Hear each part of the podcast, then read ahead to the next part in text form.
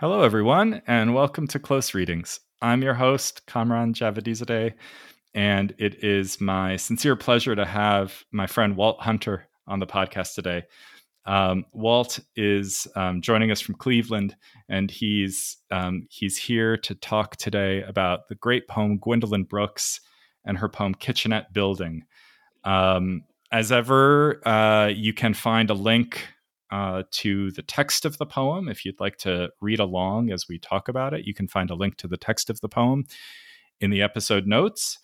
Um, Gwendolyn Brooks is a poet who has come up on this podcast before, though we haven't had a whole episode dedicated to her. You might remember that when I talked to Chris Spaide, uh, we talked about the Terrance Hayes poem, uh, The Golden Shovel, which um, is a kind of an, an elaborate riff on uh, the the much beloved and anthologized Brooks poem "We Real Cool." So you've even heard Gwendolyn Brooks's voice on this podcast before if you've been listening all along. But now we get a whole episode dedicated to Brooks, and I'm so excited about it, and I'm so excited to have Walt on to do the honors. Um, let me tell you a little bit about Walt Hunter before um, we turn to the poem. So, Walt is an associate professor and chair of the Department of English at Case Western Reserve University. Um, and he's the author of two books of criticism. So, his first book was called Forms of a World Contemporary Poetry and the Making of Globalization. And that was published by Fordham University Press in 2019. Um, and Walt's second book of criticism, uh, which is uh, due out this year from Oxford University Press, is called The American House Poem, uh, 1945 to 2021.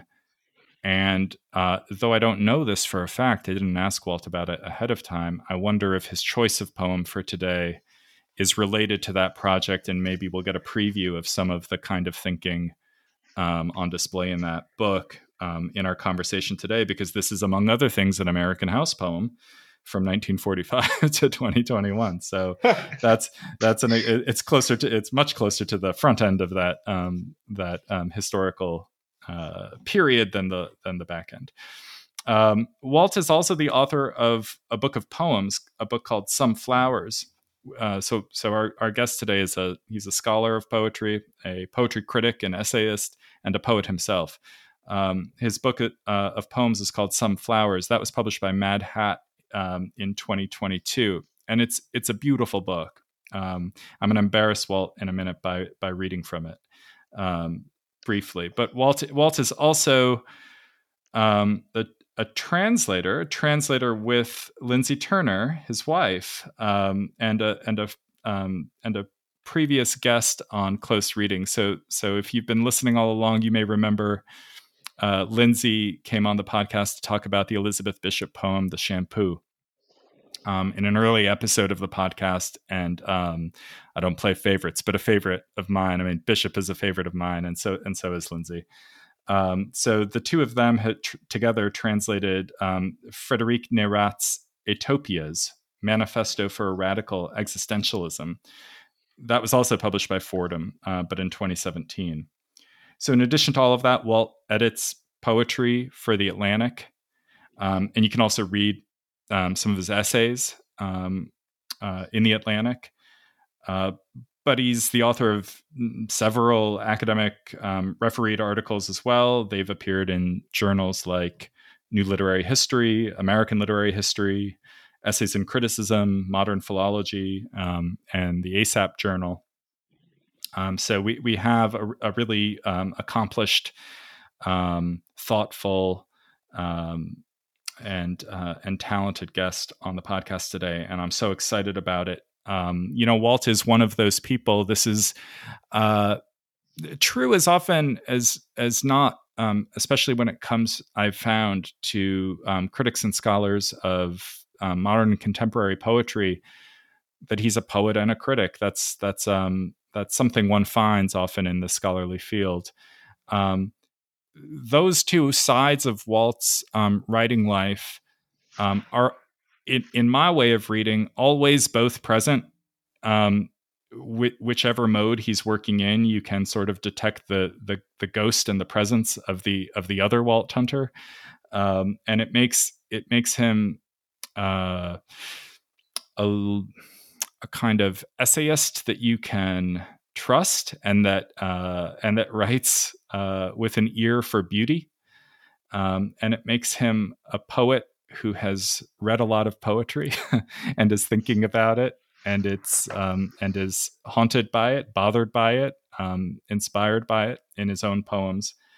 Um, I mean, I could pick any number of examples um, to cite, but i am just going to um, exercise some recency bias, I guess, and say how much I enjoyed Walt's recent essay in the Atlantic on, of all things, Chat GPT and um, its difficulty or inability um, in Walt's view in um, in writing poetry.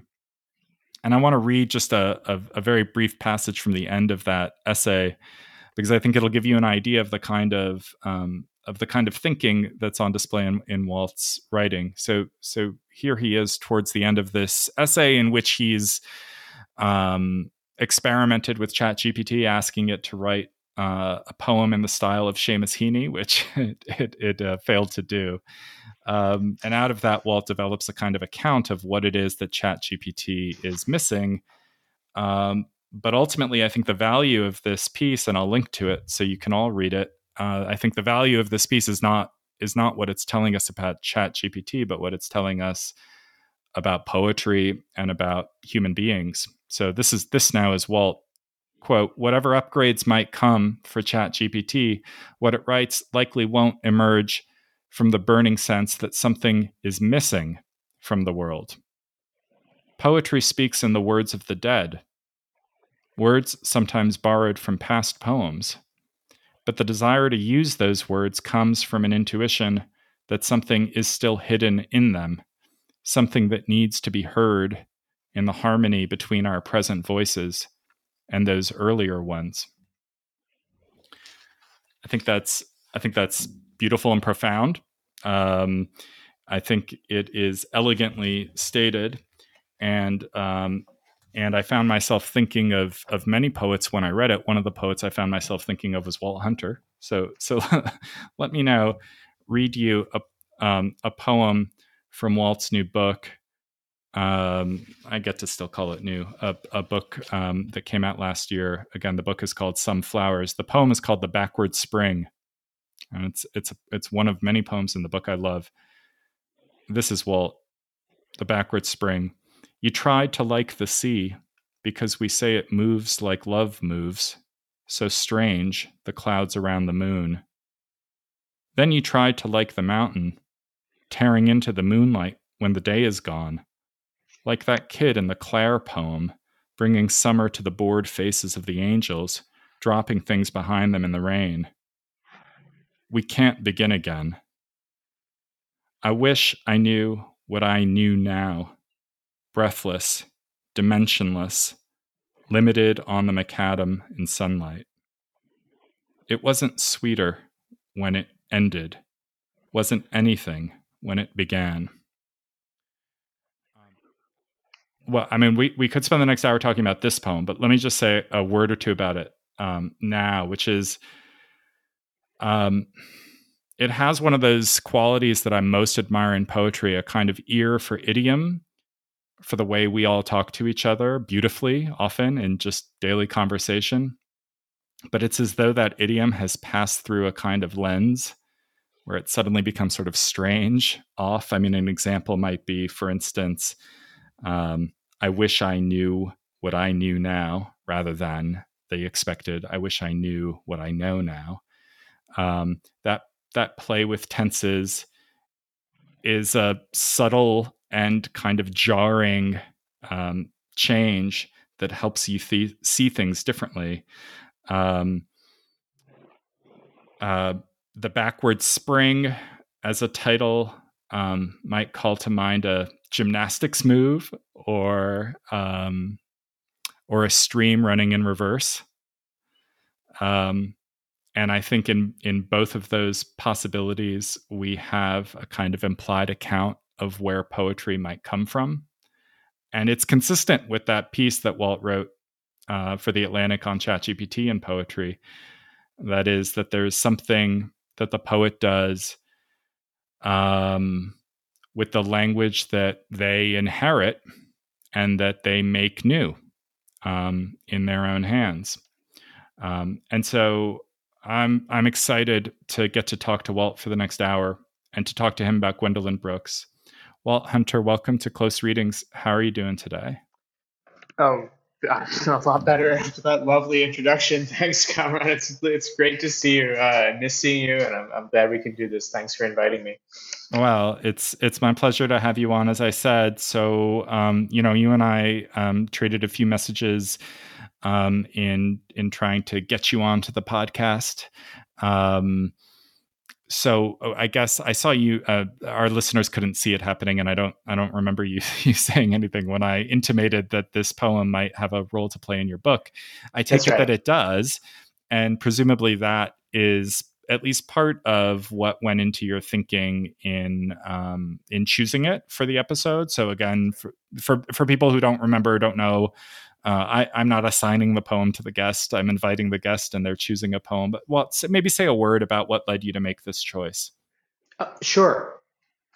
The poem is the second poem in A Street in Bronzeville, Brooks's first uh, book, and I chose the poem because of its relation to the sonnet, which we can talk about. Yeah. But also because of the dynamism in the language of the poem, and I thought it would be a good choice for a podcast because really one of the protagonists in the poem is is the sound of the poem as it hmm. develops. And I, we can that that seems like a bit of an obscure way of putting it, but um, I think it would be exciting if at some point one of the things we could do in our conversation would be to look at the way the poem poses kind of contest between more traditionally poetic language yeah. and language that Brooks connects to the topic of the poem, the kitchenette. The kitchenette right. being, you know, uh, just for those uh, who who are unfamiliar with the the space of the kitchenette. Yeah, good. we should define what that yeah, means, what that term right, means. Kitchenette right, building, yeah, so, right? Yeah. So the so, uh, kitchenette, uh, you know, a, an apartment carved into multiple apartments where five or six or seven families live, often without a shared bathroom um, which comes into play in the poem. Yes. Um, and I know you're going to play the poem too. Uh, yeah, right. These poems, these uh, these poems, these uh, kitchenettes were originally marketed to Eastern European um, immigrant or European immigrants too, and um, eventually then by the mid by the early mid 20th century to uh, black families um, in cities like Chicago. Right. Uh, Richard Wright has a famous uh, chapter on the kitchenette in 12 Million Black Voices, which is is more in the style of uh, photo photorealism, and then Brooks Brooks's version, of course, uh, is a dramatic, uh, a more dramatic um, uh, version uh, with speaking voices in it. Uh, so, yeah, um, you know, so so Kamran, the, the, the poem I chose for those reasons: the sound, the dynamic movement, yeah, um, the, and the relation between the poem and its material circumstances too, or where yeah. people live and how they make poetry out of where they live. yeah, I think that's that's one of the themes of the poem for sure.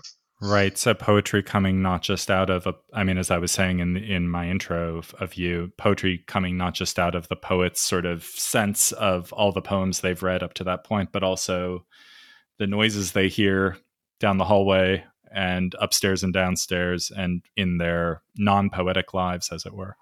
Right. Exactly. Yeah. yeah, that's exactly. And all of that comes into this poem and is quite palpable. Well, do you remember when you first read Gwendolyn Brooks and um, was sort of what she meant or sort of how she came to play a role in in your love of poetry or your your way of thinking about poetry? Like many people i came to her through that poem we real cool.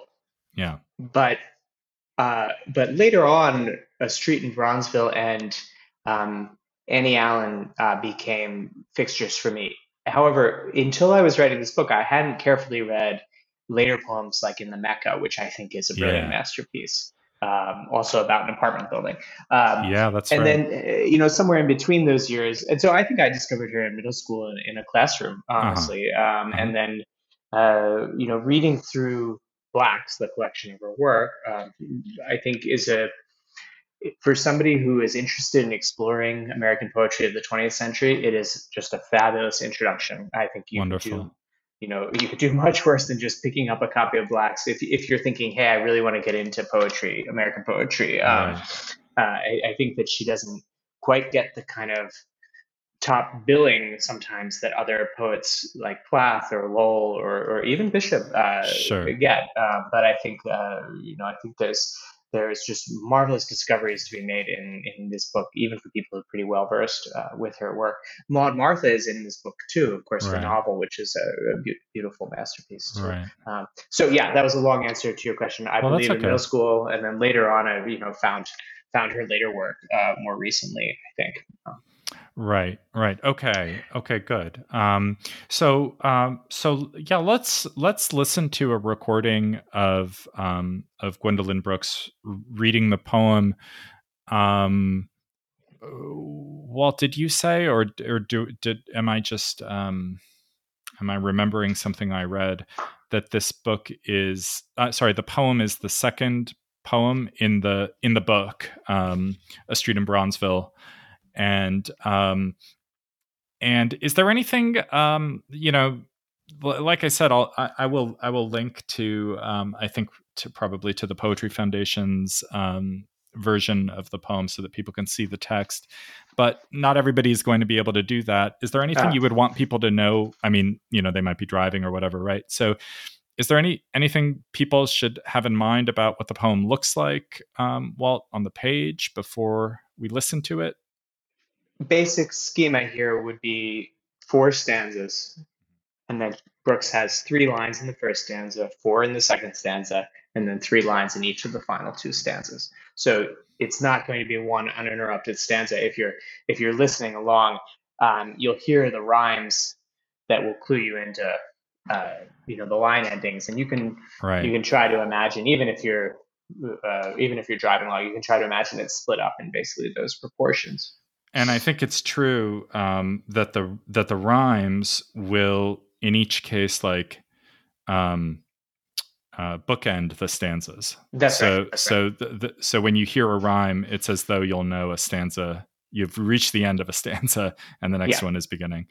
Um, good. So, um, all right. Well, let's let's listen to let's listen to Brooks read, and um, this recording is also available on the Poetry Foundation's um, website. So if you want to listen to it um, again um, and not and not be bothered by me and Walt, um, you, you, can you can also do that at your leisure.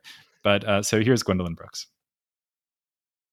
This is Gwendolyn Brooks, January 19th, 1961, reading from my own poems. From a street in Bronzeville, Kitchenette Building. We are things of dry hours and the involuntary plan. Grayed in and gray. Dream makes a giddy sound, not strong like rent, feeding a wife, satisfying a man. But could a dream send up through onion fumes its white and violet, fight with fried potatoes and yesterday's garbage ripening in the hall, flutter or sing an aria down these rooms? Even if we were willing to let it in, had time to warm it, keep it very clean, anticipate a message, let it begin. We wonder, but not well, not for a minute. Since number five is out of the bathroom now, we think of lukewarm water, hope to get in it. So that's that's Gwendolyn Brooks reading Kitchenette Building from a street in Bronzeville. Um, a street in Bronzeville, Walt published in 45. Have I got that right? That's right. That's right. So, yep. so this recording is somewhat later. Uh, she may, makes this recording somewhat later. Um, maybe that's interesting to to note. Maybe not. Um, uh, Walt, when you listen to Brooks read, um, what do you find yourself noticing in her voice? I was struck by the last phrase and the uh, the, the characteristic um, Brooks' uh, inflection that she gives to it. Uh, I, I, couldn't imitate it myself, but there's something uh, that snaps at the end of it, which oh, that's but, a nice but it almost it. in in a in a light way in her reading of it. You almost um, uh, you know, we, we should talk at some point perhaps about the, the you know the content of the of the poem. Oh, so yeah. so so my characterizing it as light makes makes sense. Yes, but um, right. there, but there's something that um, uh, she she closes off the poem with um, I don't know. You almost tempted to say something like a whimsical. Um, mm-hmm. Mm, uh, there's a whimsical conclusiveness to it. I'm not sure how else to put it. Uh, no, that's well. I think that's well put. And um, yeah, of course we will. Um, we will get into the the content of the poem. But I take it that what you're suggesting is that there is something um, sort of unlikely, um, maybe, or or um, not what a person would would immediately expect having only read it on the page about a kind of lightness of tone or um, and i like that word you use a sort of snap at the end or something yeah. Yeah. I think the question that the poem poses is what type of poetry is appropriate what type of sound of poetry is appropriate for a poem um, she yeah. says dream dream in quotation marks in right. the text dream makes right. a giddy sound not strong yeah. Um, and then her examples of a strong sound are rent, feeding a wife, satisfying a man. That's all in the first stanza, which lays out the problem that the poem is going to explore. And that problem is a very old, uh, you know, it calls back a very old subgenre of poetry, which is the the singing contest. Uh, in a way, there's a there's a sense that there are these two voices are two ways of casting the sound in the poem, and they are at odds with each other. One is the the dream, or the other right. example she gives is an aria, or um, uh, you know, a, a, song, and then the other is uh, onion fumes, fried potatoes, garbage ripening. Um, you know, these words that she says have a strong sound. So the, the, yeah. the giddy, the giddy and the strong, or you know, not the raw and the cooked, but the giddy and the strong are the two are the two options here. Um, or, or not two options because uh, the, when the poem dallies with the idea that maybe there could be uh, an aria made out of yeah. Onion fumes and potatoes uh, it, it it has to discard that idea because the bathroom has opened up and that's when she snaps the conclusion into yeah. place. All right. Okay. So so there's so much in what you just said but um but for the for the benefit of our listener um i mean i i, I want to gloss one thing because and then sort of pull on the string because it, to me it's so interesting. You said not the raw and the cooked um, but the what did you say? The giddy and the the, the, the giddy and the strong. The giddy uh, and the uh, strong. Okay, so yeah. so the raw and the cooked. What, what what well Walt might be referring to a few different things, but my guess is that what he has first of all in mind is a famous split in poetry that that Robert Lowell um, described as what um, confronting and uh, implied that he was trying to resolve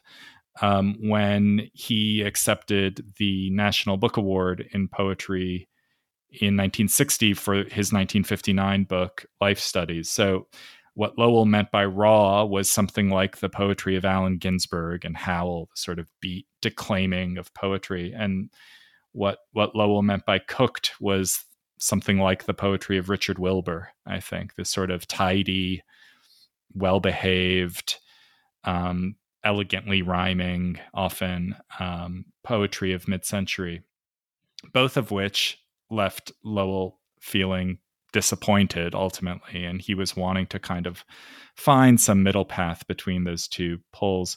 So the, the, the, um, the ones that you've identified in as in Brooks sort of in Brooks's ear here. They don't map neatly onto those no, two. No, no, But there's something. Bit, uh, yeah, yeah. There's something. Yeah. I mean, what I think. Sorry, Walt. What I here's the question for you. You know, um, when when Lowell made that speech, you know, readers can come to their own, might have their own ideas, and surely did about like which camp Lowell belonged to and which side of things life studies falls down on. Ultimately, if it falls down on one or the other, but clearly his ambition was to say was was to say there are these two ways of writing and i'm trying to do neither and both or something right um, it, it's it wasn't sort of um, here are two sides of a debate and here's the one i prefer it was here are two sides of a debate that don't leave where where a third option is wanted um, and is is the form of that um, tension between the two poles, even if the poles don't map neatly onto Lowell's.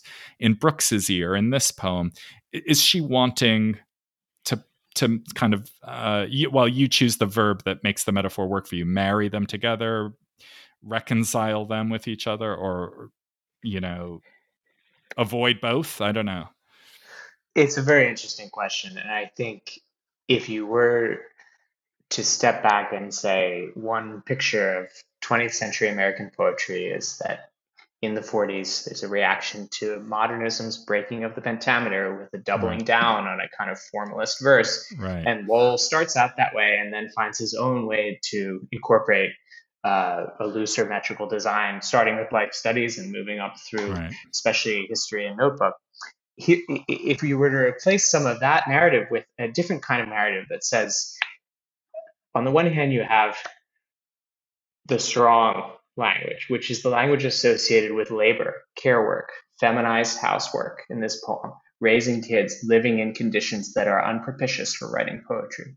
Yeah. And then on the other hand, you have the giddiness of art that the the the and I don't think giddiness should necessarily be read as as bad mm-hmm. here or as coded as mm-hmm. totally pejorative in any way. I mean, giddiness as um, exciting, ecstatic, even you know, in a in a Brooksian way, maybe. Yeah. Uh, and um, uh, and and if you were to think um, about poetry as trying to find a marriage between the aesthetic and the material instead of between the loosely formed or the right. inchoate or, or, the break or the broken yeah. and the and the yeah. whole or whatever however you might put it yeah. then you get poetry that encompasses a lot of the poets that i think Kamran, you and I both love, um, right. including people like later, like Bernadette Mayer or Alice Notley, or people who do write about the strong in Brooks's sense, the, the yeah. you know, the the rent, the onion fumes, the fried potatoes. And Brooks is writing at this moment when, you know, I think she anticipates some of the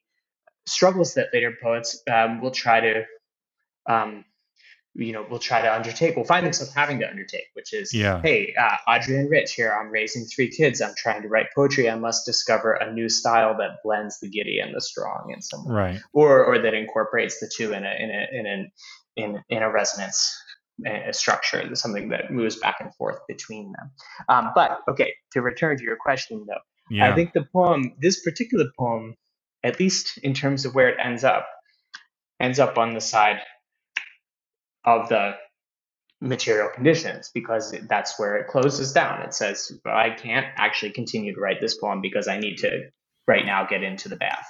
Um, maybe, but maybe. then you yeah, might, yeah, yeah, yeah, yeah but, but then you might say, well, wait a minute, but that's the end of a very accomplished poem, you know, that, that kind of represents all the possibilities for what giddiness and sound can do. Well, so, that's, uh, yeah, yeah, yeah, sorry. No, that's one, that's, that, that, that is certainly um, a, a, a, totally convincing um, or, or plausible um, sort of line of argument. Um, and a, um, a question one might interject is, well, when you say it ends up on the side of or whatever, it, it um, do you mean that what do, what do you mean by ends up exactly like is it where yeah. is it the final line of the poem that has the last say but because another thing i'd want to say just sort of mirroring back to you something you pointed out to us a, a, a few minutes ago is that though though the as it were and you know the, this distinction is always um, a kind of facile one to make but though the the content as it were of the final line seems to be drawn to the pole of the strong, as you put it, or the real, we might say. Yeah, you know exactly. The real is a great metonym. Um, yeah. um, though it does that, in hearing Brooks read the poem, her tone seemed to be pulling sort of um, like helium, like lifting the uh-huh. lifting uh-huh. that that the kind of ballast of that line up into the realm of the giddy. Or yeah. I, I, think of um, as you were describing what giddy meant you know, and I love that word for for Brooks. I hope we don't overdo it here, but I think it's a great one. Right, what right. that what that word means for for Brooks, I was thinking of it. Um, you know, um, Marianne Moore's word gusto. That poetry mm-hmm. should have mm-hmm. gusto. It should have, mm-hmm. but it should it should have it for more humility, concentration, and gusto.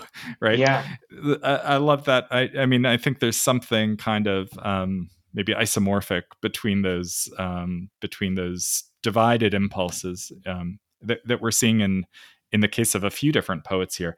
Um, Oh, yeah, this or is Ste- you know, yeah. Stevens is Stevens's love of the uh, you know the playfulness of language. I think Brooks shares uh, shares a lot of that. and of Um, course, yeah, Stevens is another poet of uh, you know the angel of imagination and the angel of reality, Right, right? right, right. Um, Exactly. So those mean maybe different things for Brooks, but okay, it's a very heady and interesting conversation, and I, I I'm kind of tempted just to lean fully into the poetics um, and the literary history um, kinds of angles uh, um, that you've opened up for us.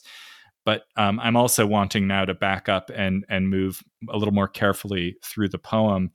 right. Um, maybe we could just begin with the first line and a half before we get um, to the sentence with the quotation marks and the sentence that introduces the word, word giddy.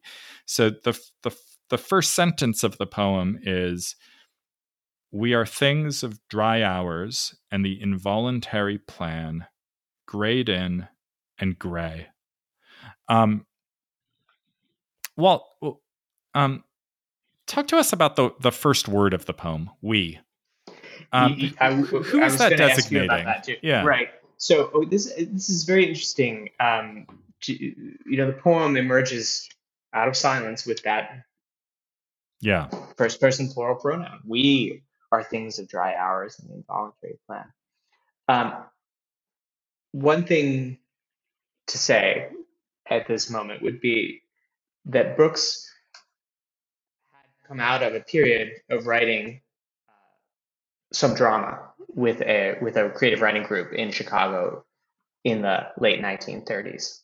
She had also developed her skills in the Chicago Defender at writing dramatic monologues, including one that was in the voice of an apartment house. These were published in a column called Lights and Shadows in the Defender in 1930, around from 1935 to 1938 or beyond. okay um, 38 is when that uh, old apartment house poem uh, was published. And I actually begin my my book with that poem from the Chicago Defender, or a nod to it, because what it shows, uh, and this is why I think the we is important, is that Brooks is invested in a street in Bronzeville with giving us vignettes of people living around her in Chicago. She Right. is living in kitchenettes. She's living. She lives in multiple kitchenettes, including ones where she hosts big parties with hundred plus people and likes Wow. views and these cramped spaces. And, you know, Yeah. she she um, she and Henry, her husband, uh, in, lived in kitchenettes after right after they were married, and and and and subsequently um,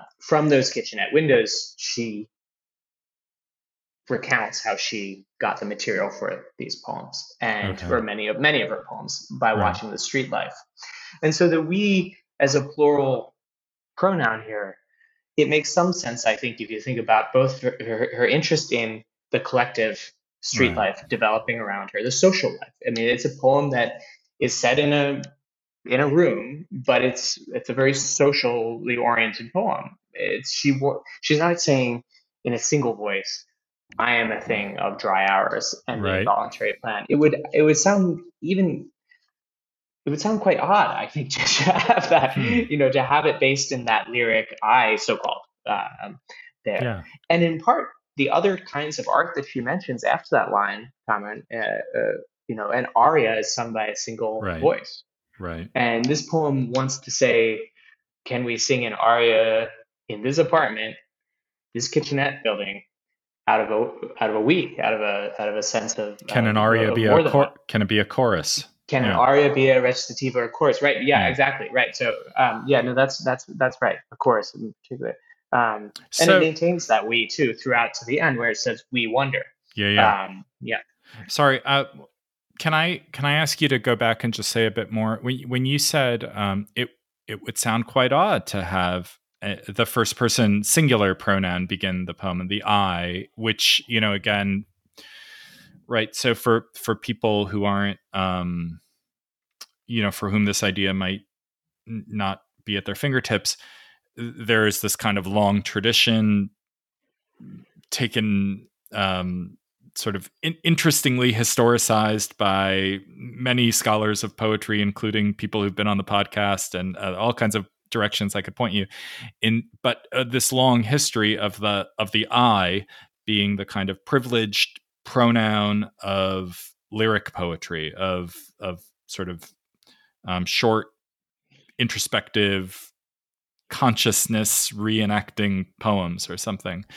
Um, so the we here, I think Walt and I are both sort of noticing is a real departure from that tradition or a kind of modification of it, maybe.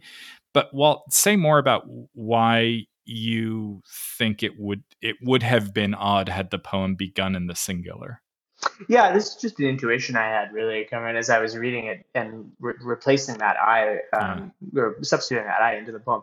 But I think the title clues us to a collective. I mean, it's right. a kitchenette building. It's not a kitchenette apartment. It's not a kitchenette room. It's a, it's a, it's a, she's writing from the perspective in a way uh, of, of the building, um, which she does again within the Mecca, where she actually moves yeah, between yeah, all yeah. of these different rooms in the building. Right. Um, well, um, yeah. If I if I could just add one thing, which just occurred to me when you said this about the title, is that you know, um, sorry. So if not conscious not necessarily consciously or whatever but just if if as though by instinct or what feels intuitively right to her at the moment she doesn't begin with an i but instead begins replaces it as it were with a we and now i'm thinking about how the kitchenette building itself mm-hmm. in the mm-hmm. history that you gave to us a moment ago of like what the kitchenette building was is like have i got this right was once a like a large and um single family dwelling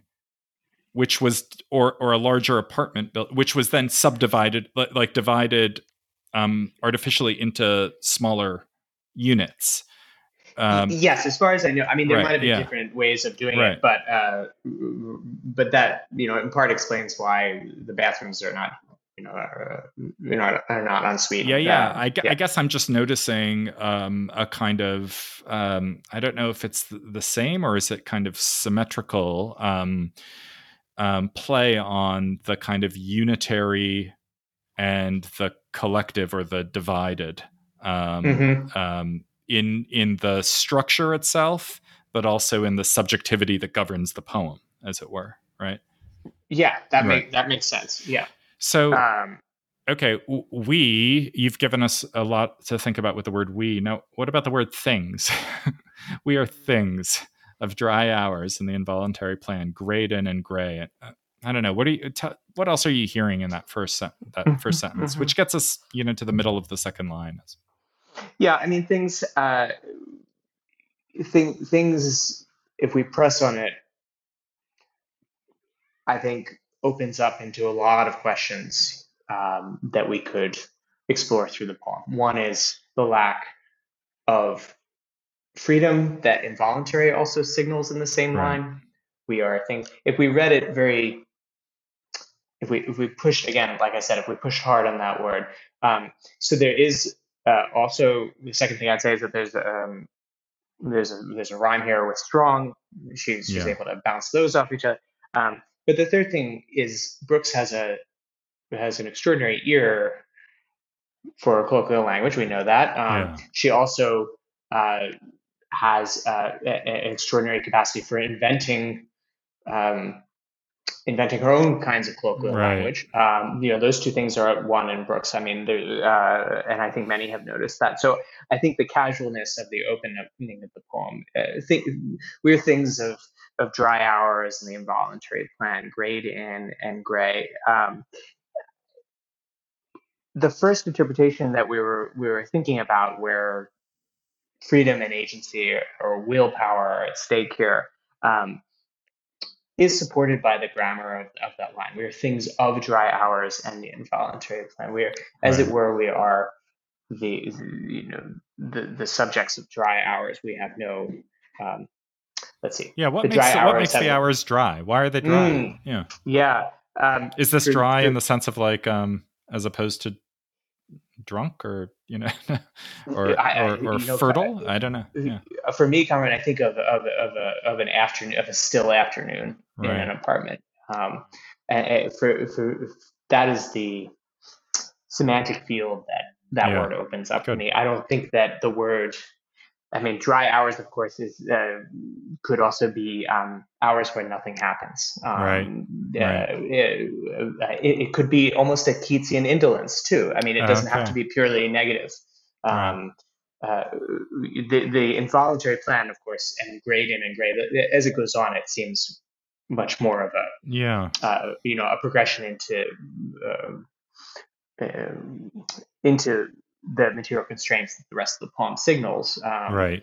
And, right. and even you know, but but, but I think with, with dry hours, um, uh, any I wouldn't call it a lazy afternoon by any means, right. but that kind of sense of nothing happening. Nothing happening. Um, for me, that's what that phrase uh, yeah. stands in for. Yeah. It does. Does involuntary plan refer to um, like a building plan? You know, or, I, or I, to, I, yeah. Some one of our listeners may know this. It's something that I haven't been able to actually figure out. There are references in the criticism to uh, uh, layaway plans to exploitative, um, right? You know, exploitative types of, I see. Uh, you know, mortgages or, inv- or, or, or simply um, a kind of euphemistic way to talk about redlining or other yeah, forms of uh, right. racist housing discrimination.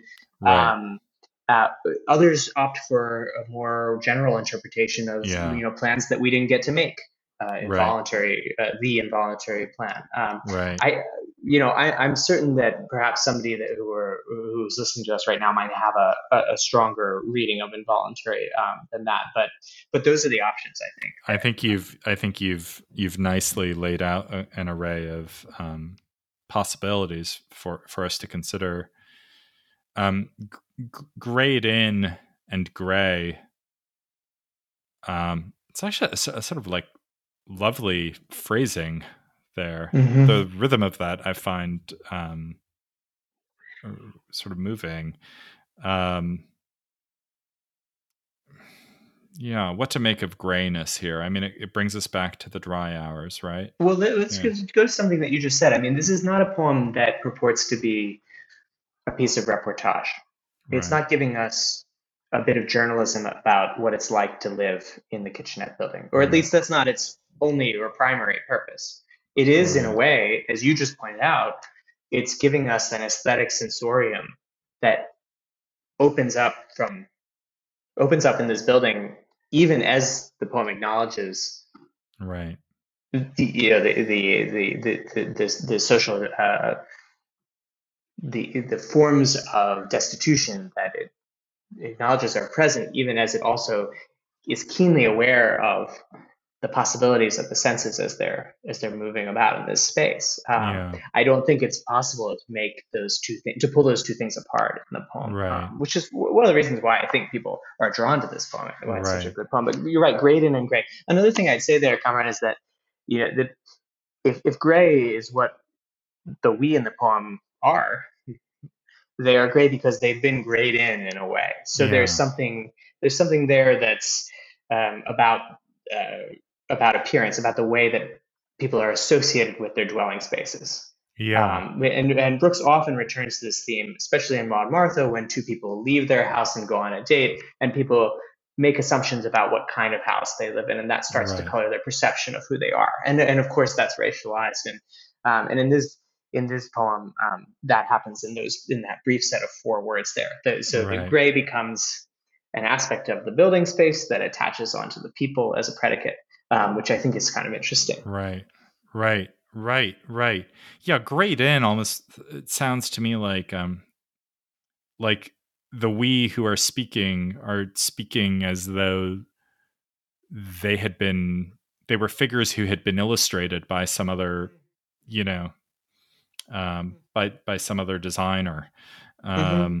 Yeah, and maybe that's something that the poem wants you. You know, yeah. that's I think that's really brilliant. I mean, maybe that's something the poem wants to fix in a way, or redress. Right, right, right. Sort of a grade inversion yeah. um, that it's going to give a fuller, um, you know, color density to the white and violet that come in later, and and and, and all the olfactory smells too.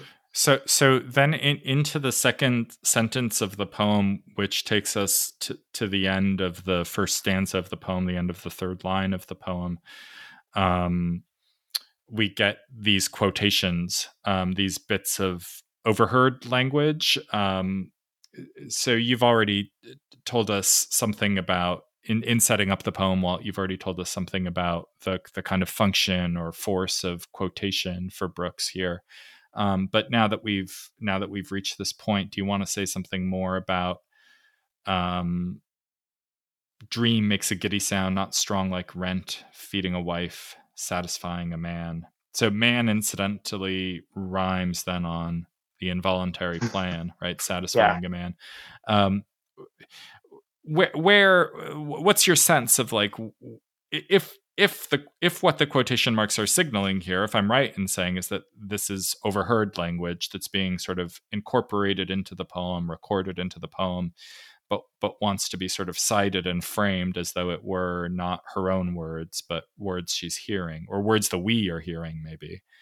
Um, where are they being heard from, and who are the speak who were the speakers of those quotations? Um, how do those quotations play in relation to each other? It's a great question to ask of the we in the poem something like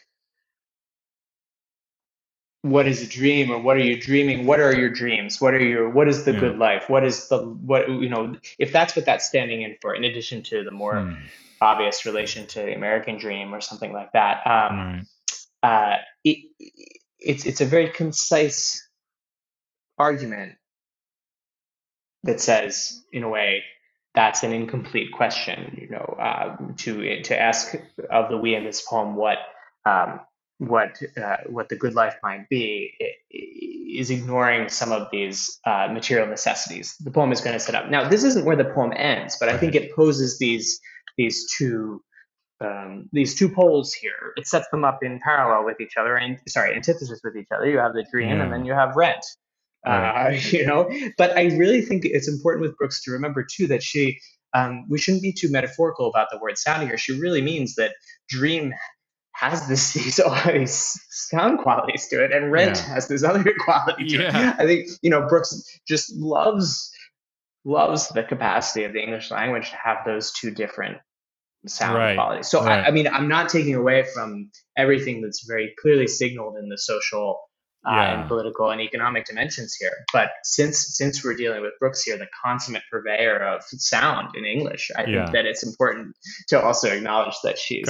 Uh, you know that she's saying that too. Yeah. Good. Yeah. Well, so so I mean, I, you know, I guess I guess it occurs to me that a, apart uh, that's that's really nicely said. But apart from sounding strong, you know what what rent feeding a wife and satisfying a man have in common, maybe, is um, a kind of sense of obligation, right? Mm-hmm. Or like a, yeah. a, social obligation, right? The, the involuntary so, plan, as it were. So you know, rent, you know, is is the obligation that um, um, someone who is um, whatever a, a, a leasee has to a lender or whatever, or, uh, the the person who's living in the apartment has to the landlord feeding a wife sounds like a kind of marital obligation. I mean, it sure. it doesn't that doesn't sound like like love necessarily, or it's transactional. Right. Satisfying a man sounds like what what one had better do if one is a woman, right? Right. right. Um, and those things sounds ha- happen also to sound strong. Yeah. That's interesting. Yeah. If, if if if the dream then is the capacity of art to elude those types of obligations, yeah. you know, in what way does it make its way? In what way uh, does the poem have to be written through the lens of those obligations that you said? In what way could it be written as as as a dream, if, if it can be? Um, this is in a way, I think the the contradiction or the contestation that the rest of the poem tries to tries to understand. It's so interesting because you might think that if you had just gotten to that point in the poem, like through three lines of the poem, and then the, mm-hmm. and then we're told the next stanza begins but, right? Mm-hmm. You you and and then we're asked to predict where it went from that but. You you might think that what it was about to tell you, so you know, dream makes a giddy sound. It's not strong like these things. And even you might think that that what it was about to say was but and now make a defense of dreaming mm-hmm. you know mm-hmm. sort of notwithstanding its its sort of insubstantial you know what has just been established as its kind of giddiness and unseriousness or something you know mm-hmm. so, but that's not what happens here. Instead, well, I don't know. Talk. So I have a I have a couple I have a lots of questions, Walt, about the second stanza. So I'm just gonna um, I'm gonna try to trim my list down and then let you run with it in whatever direction you want. One question is, um, every stanza of this poem has three lines except for the second one, which has four Yeah. lines. Yeah. So why does the second stanza stand out in that way? Um, and then, you know, the onion fumes and the fried potatoes and all of that that's sort of um, drifting up. Um, you know, how do do those sensory experiences sort of map on to the dichotomy that was established in the first stanza?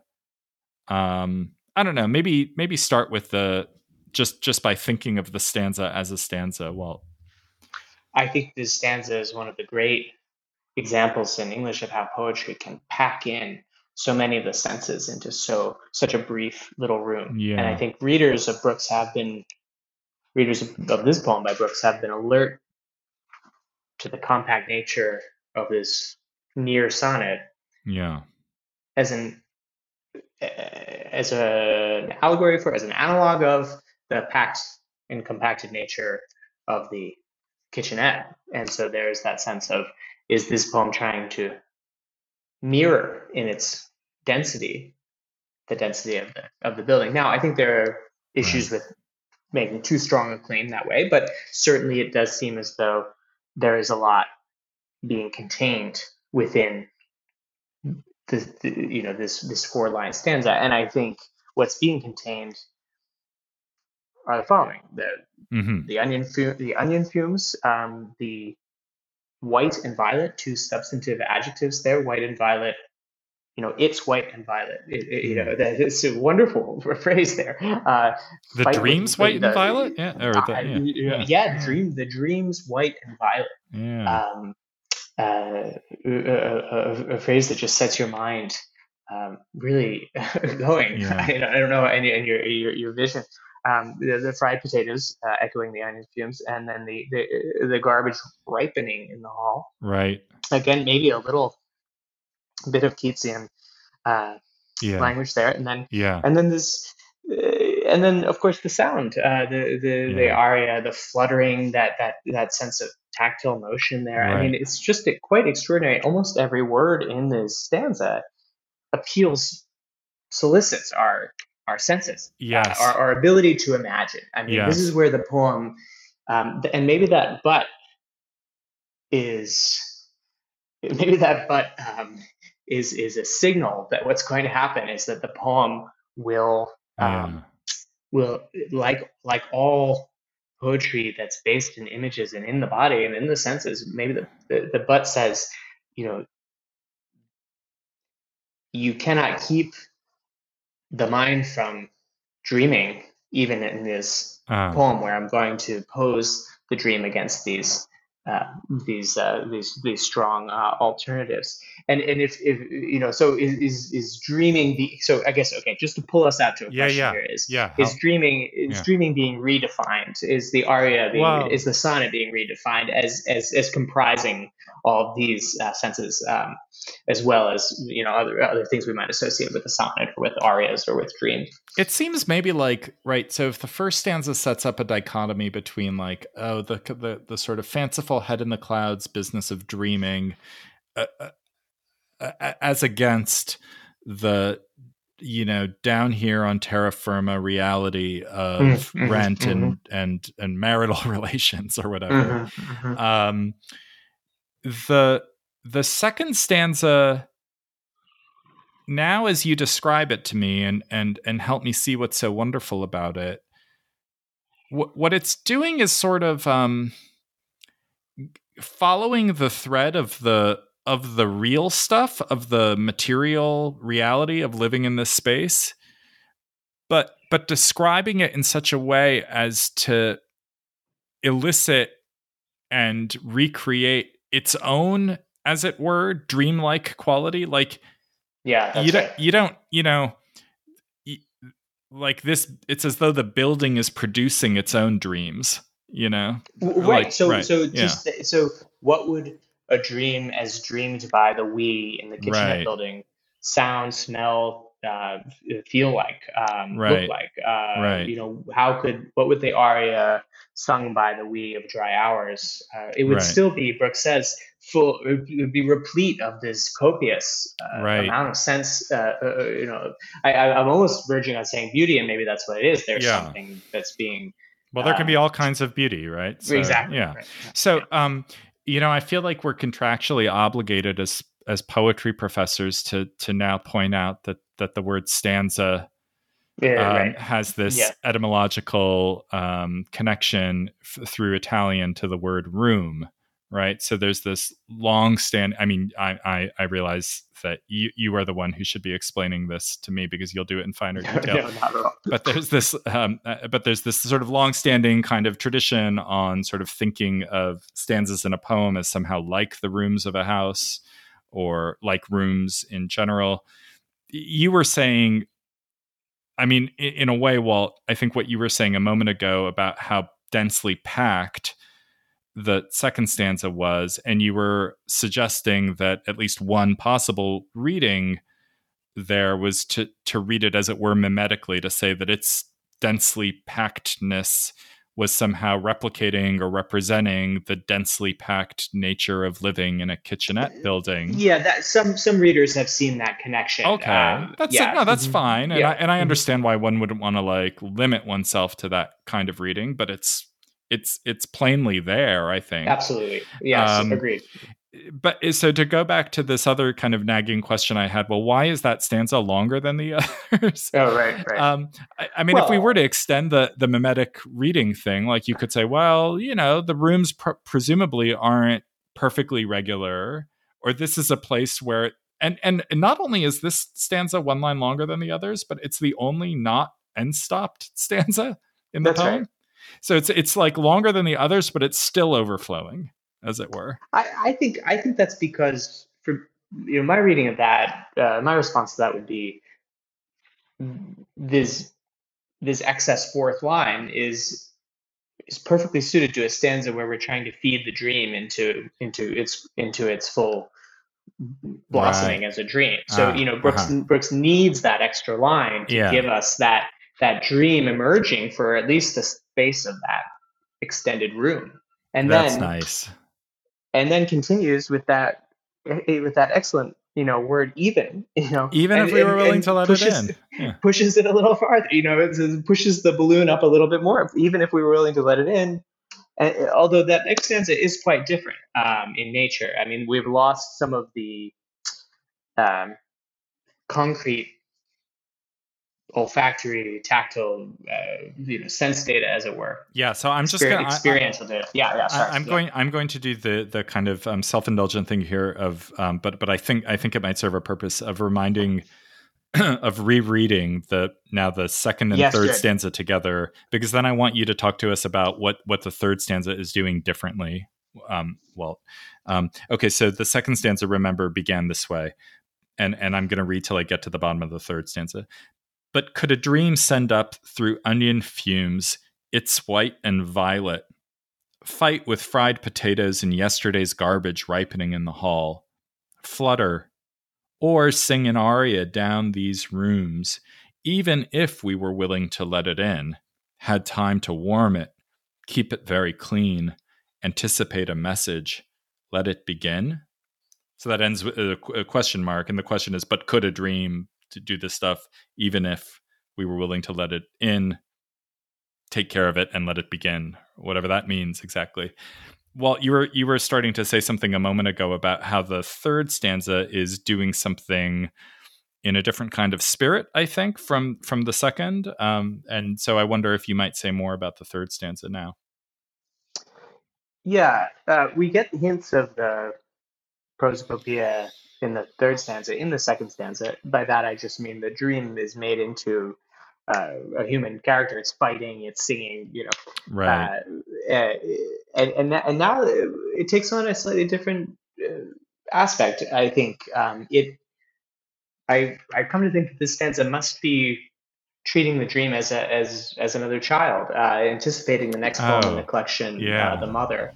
Um, and, and that that moves the poem along a little bit more because it says, "Oh, are we going to have to take care of this dream? Is it not just going to float, you know, through these wonderful four lines of the senses, but are we going to have to, uh, if we let it in, warm it, keep it clean, um, anticipate it telling us something about the future. Are we going to have message. our own? Is, is it going to put us in another relation of, it, of obligation? it, it, that's right, and I, I, I, do feel that that is there's a hint of that. Um, uh, let it begin. Um, or do we? Can we? Can we take on one more thing in this crowded apartment? I don't think that that's the only emotional yeah meaning to this stanza. I don't think that's the only thing happening, but I think there is that sense of oh, it takes work to dream. Yeah. And we have a limited time and we have limited capacity and we have to take care of a lot of things. And are we also going to have to take care of of the dream? But it's still it's still in that same sentence where the dream is developing and and and and uh, growing, blossoming, whatever verb you want to use yeah. there, or uh, participle, yeah. um, or gerund. Um, so yeah, I mean, anticipate a message is a curious phrase for me. Um, yeah, well, I, I I totally agree with you about the um the sense in which the dream is described as though it were um a, like an um a kind of orphan child that needed to mm-hmm. be taken in or something like that and looked after as it were and um but but it it also sounds to me like by the time we get to that that um final line of the third stanza anticipate a message let it begin. The one that you say is um, sort of strange to you. It's strange to me too. It's it's a strange line. It it sounds like what I, what i'm hearing and tell tell me if if this sounds right to you walt. What i'm hearing is that you know th- there something like were we able to care for this orphan child that's showing up on our doorstep this that that is this dream which would require a lot of us and and and maybe more than we can manage were we able to do that it might tell us something mm-hmm. very important maybe i mean mm-hmm. anticipate a message let it begin it almost sounds to me like this moment it's sort of like right on the precipice of a kind of um, prophetic utterance or a you know a revelation uh, you know where you get as it were not not just the obligations or the the work of um, of nurturing a dream but the kind of payoff of um, of a vision or something like that. And yeah, it's and I it's sort of right on the brink of that that that that, that she's kind of funny and dis uh, funny might be the wrong word for it but sort of briskly dismissive of that possibility uh, yeah, I think you're right. I mean, I think it says, will, is there a future? Is there music of the future yeah. that is coming if we let yeah. this dream begin?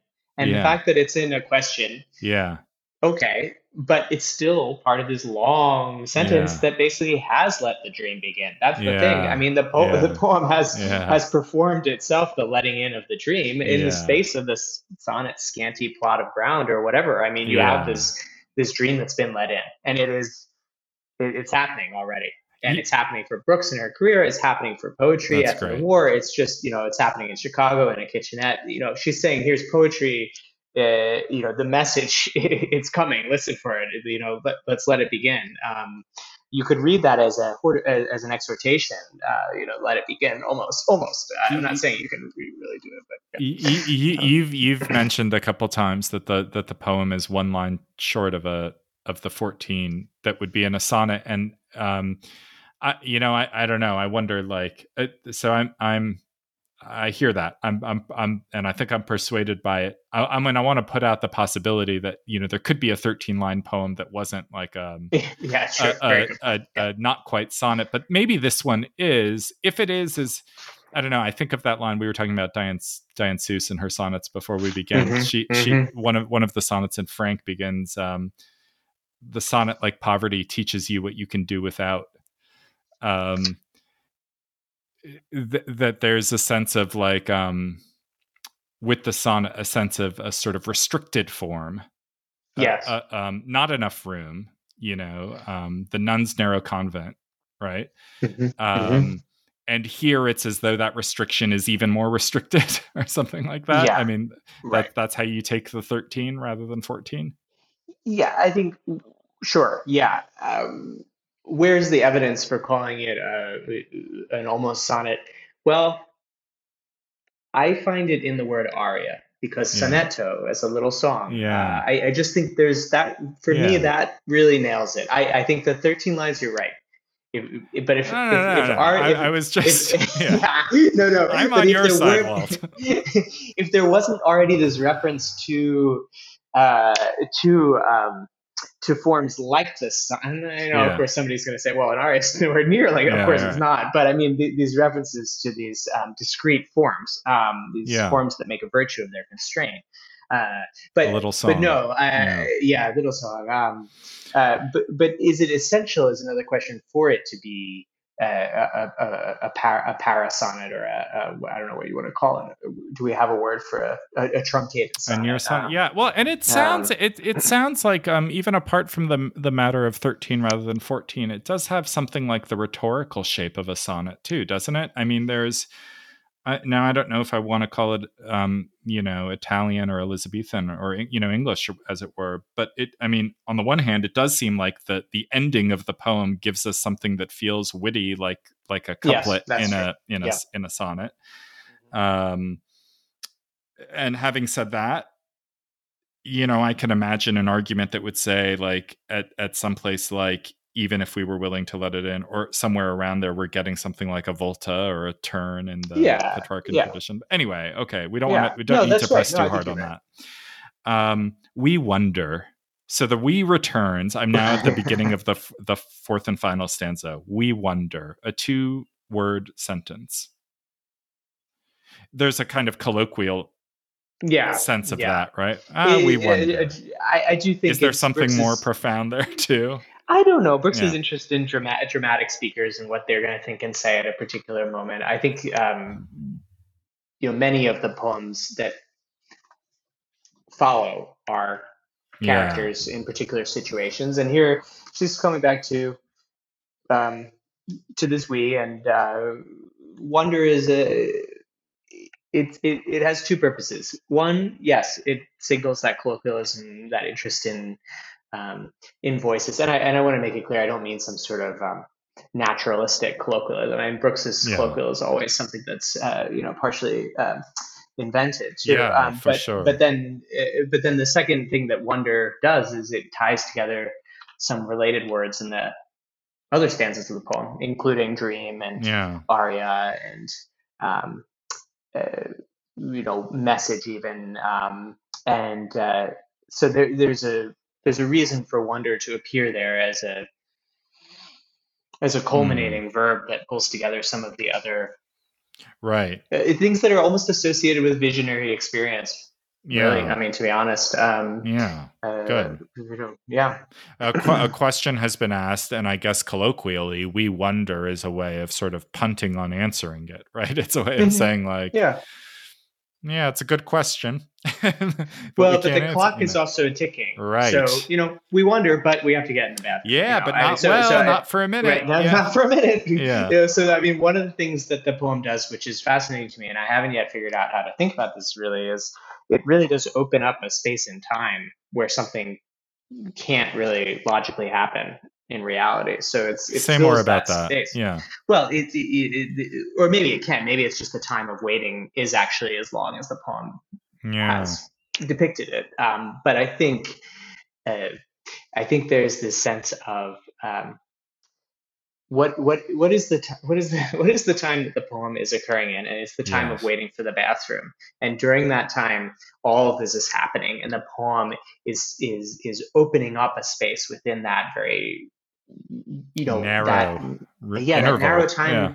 that interval that um, that wasted so-called time that that time of um, that time of waiting that those dry minutes those uh, i don't know what to call it but there's now I'm thinking of other poems about waiting, Yeah. like in, in the Mhm. waiting Yeah. room. Would you know Bishop's Exactly. would be one. That's i think it's a, different- it is a poem it, it, it is it is a poem whose waiting is governed by the constraint of there being this shared Yeah. bathroom of course you know um, but uh, but but yes that would be an interesting pairing and an interesting and well and in this case though it's right waiting that's governed by the the the the kind of material reality of a shared bathroom and a kind of living arrangement that that um um requires its inhabitants to sort of um, manage their bodily functions right? Yeah sure. and mm-hmm. and and their own their own kind of embodied you know if what it is like i don't know if the we want to take a shower and hope there's a, a bit of not not even hot water right? Lukewarm right. water right. left. Lukewarm water. Mm-hmm. right. Um since number five is out of the bathroom number five is what? Presumably like the the inhabitant of an apartment number or something? Yeah. I think so. Yeah, yeah. that's how i read it. I mean it, yeah that makes the most sense given the kitchenette building.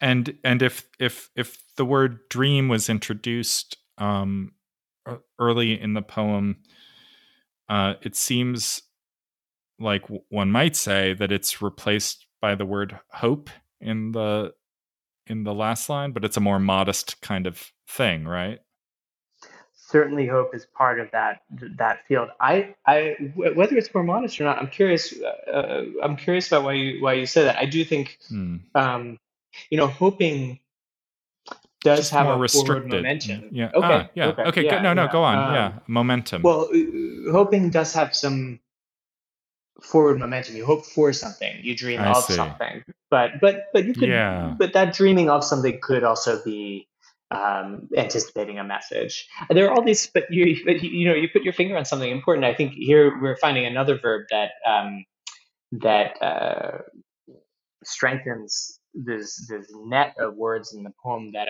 are, are starting to be, are starting to pull together this.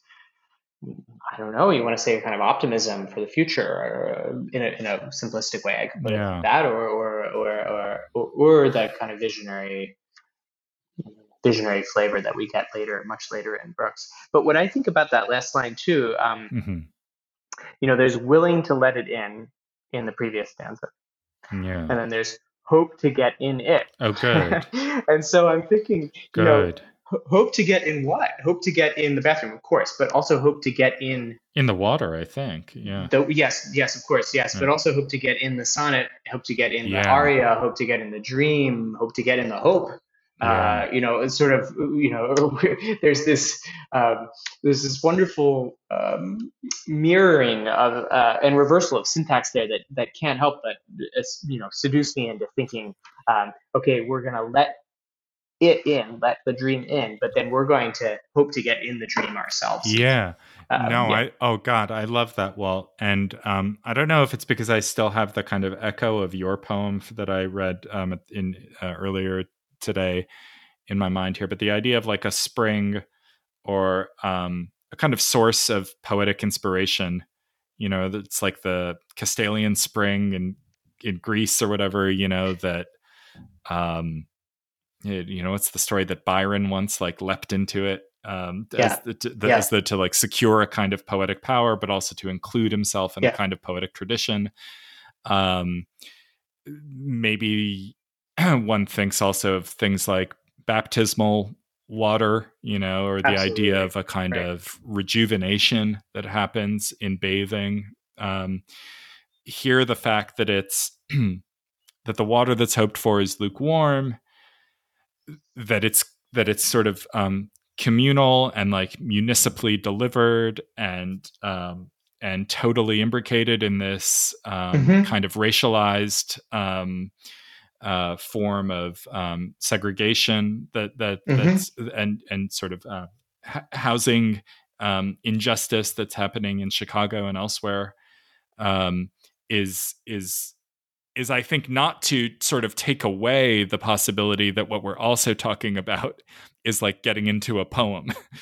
but, yes, but somehow right. it's it as though the magic of Brooks is yeah. that it's both things at once. Maybe. Yes, that's yeah. right. That's right. It is. It is no less a source of inspiration right. for all of those things that right. you said, and perhaps the way that the spring appears at this moment in time is as the lukewarm water, and yeah. that doesn't mean that it is not also, as you said, tied into uh, racist housing discrimination in Chicago. It's we're looking for where poetry appears at different points in time. We have to not look for it in you know ancient yeah. Greece. We might we look for it in the kitchenette building, right? Yeah, good. That's good. I mean, just to be facetious, but but, yeah. but no, I think that you're right. I mean, we associate poetry with the breath, but it's no, uh, it, it, it's no. Um, there there are also very frequent associations with water, as you say, yeah. and not just um, in the wasteland. Uh, different types of water that serve as uh, inspiration. Yeah, um, yeah, that's yeah. right. That's right. Um, wow, and transformation, right? I mean, that's I, I think baptism. I, I, maybe it's just because we're talking about we've been talking about Bishop too. I think of at the end of at the fish houses, you know, dipping right. her hand in the in the cold water there. Um, yeah. Okay, um, Walt, this was such a wonderful conversation, and um, I wonder if I could ask you to cap it off by giving us one more reading of the poem. Oh, I'd love to. Thank you so much. Kitchenette building. We are things of dry hours and the involuntary plan, grayed in and gray. Dream makes a giddy sound, not strong like rent, feeding a wife, satisfying a man. But could a dream send up through onion fumes its white and violet fight with fried potatoes, and yesterday's garbage ripening in the hall, flutter or sing an aria down these rooms, even if we were willing to let it in, had time to warm it, keep it very clean, anticipate a message, let it begin? We wonder, but not well, not for a minute.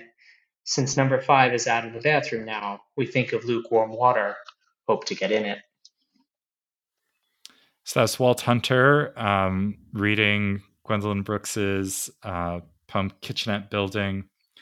Um, Walt, it's been such a pleasure to get to talk with you this last hour. I, am really, um, I'm really grateful for it. Thank you so much. I can't imagine somebody I, I you know who, uh, who, I'd want to talk to about poems more than you, Kamran. I really appreciate the time. Oh, that's very sweet of you to say. Um, um, and of course the that that that feeling is mutual. Um, so I, I'm I'm I'm really excited that we get to share this conversation with other people. And um, to those other people, thank you for listening. Thank you for participating in this series of conversations with us. Um, uh, I hope that you're enjoying the podcast so far, and that you'll um, subscribe um, to the podcast so that you get it automatically, whatever service you listen. Um, leave a rating or review. Um, even more importantly than that, um, because I love the I love this feeling I'm getting that the audience for this thing is growing. I hope that you'll be a part of that and pick a favorite episode, maybe this one, and share it with someone um, you love. Share it with a friend. Um, thanks for listening along with us. We'll have more for you soon. And until then, be well, everyone.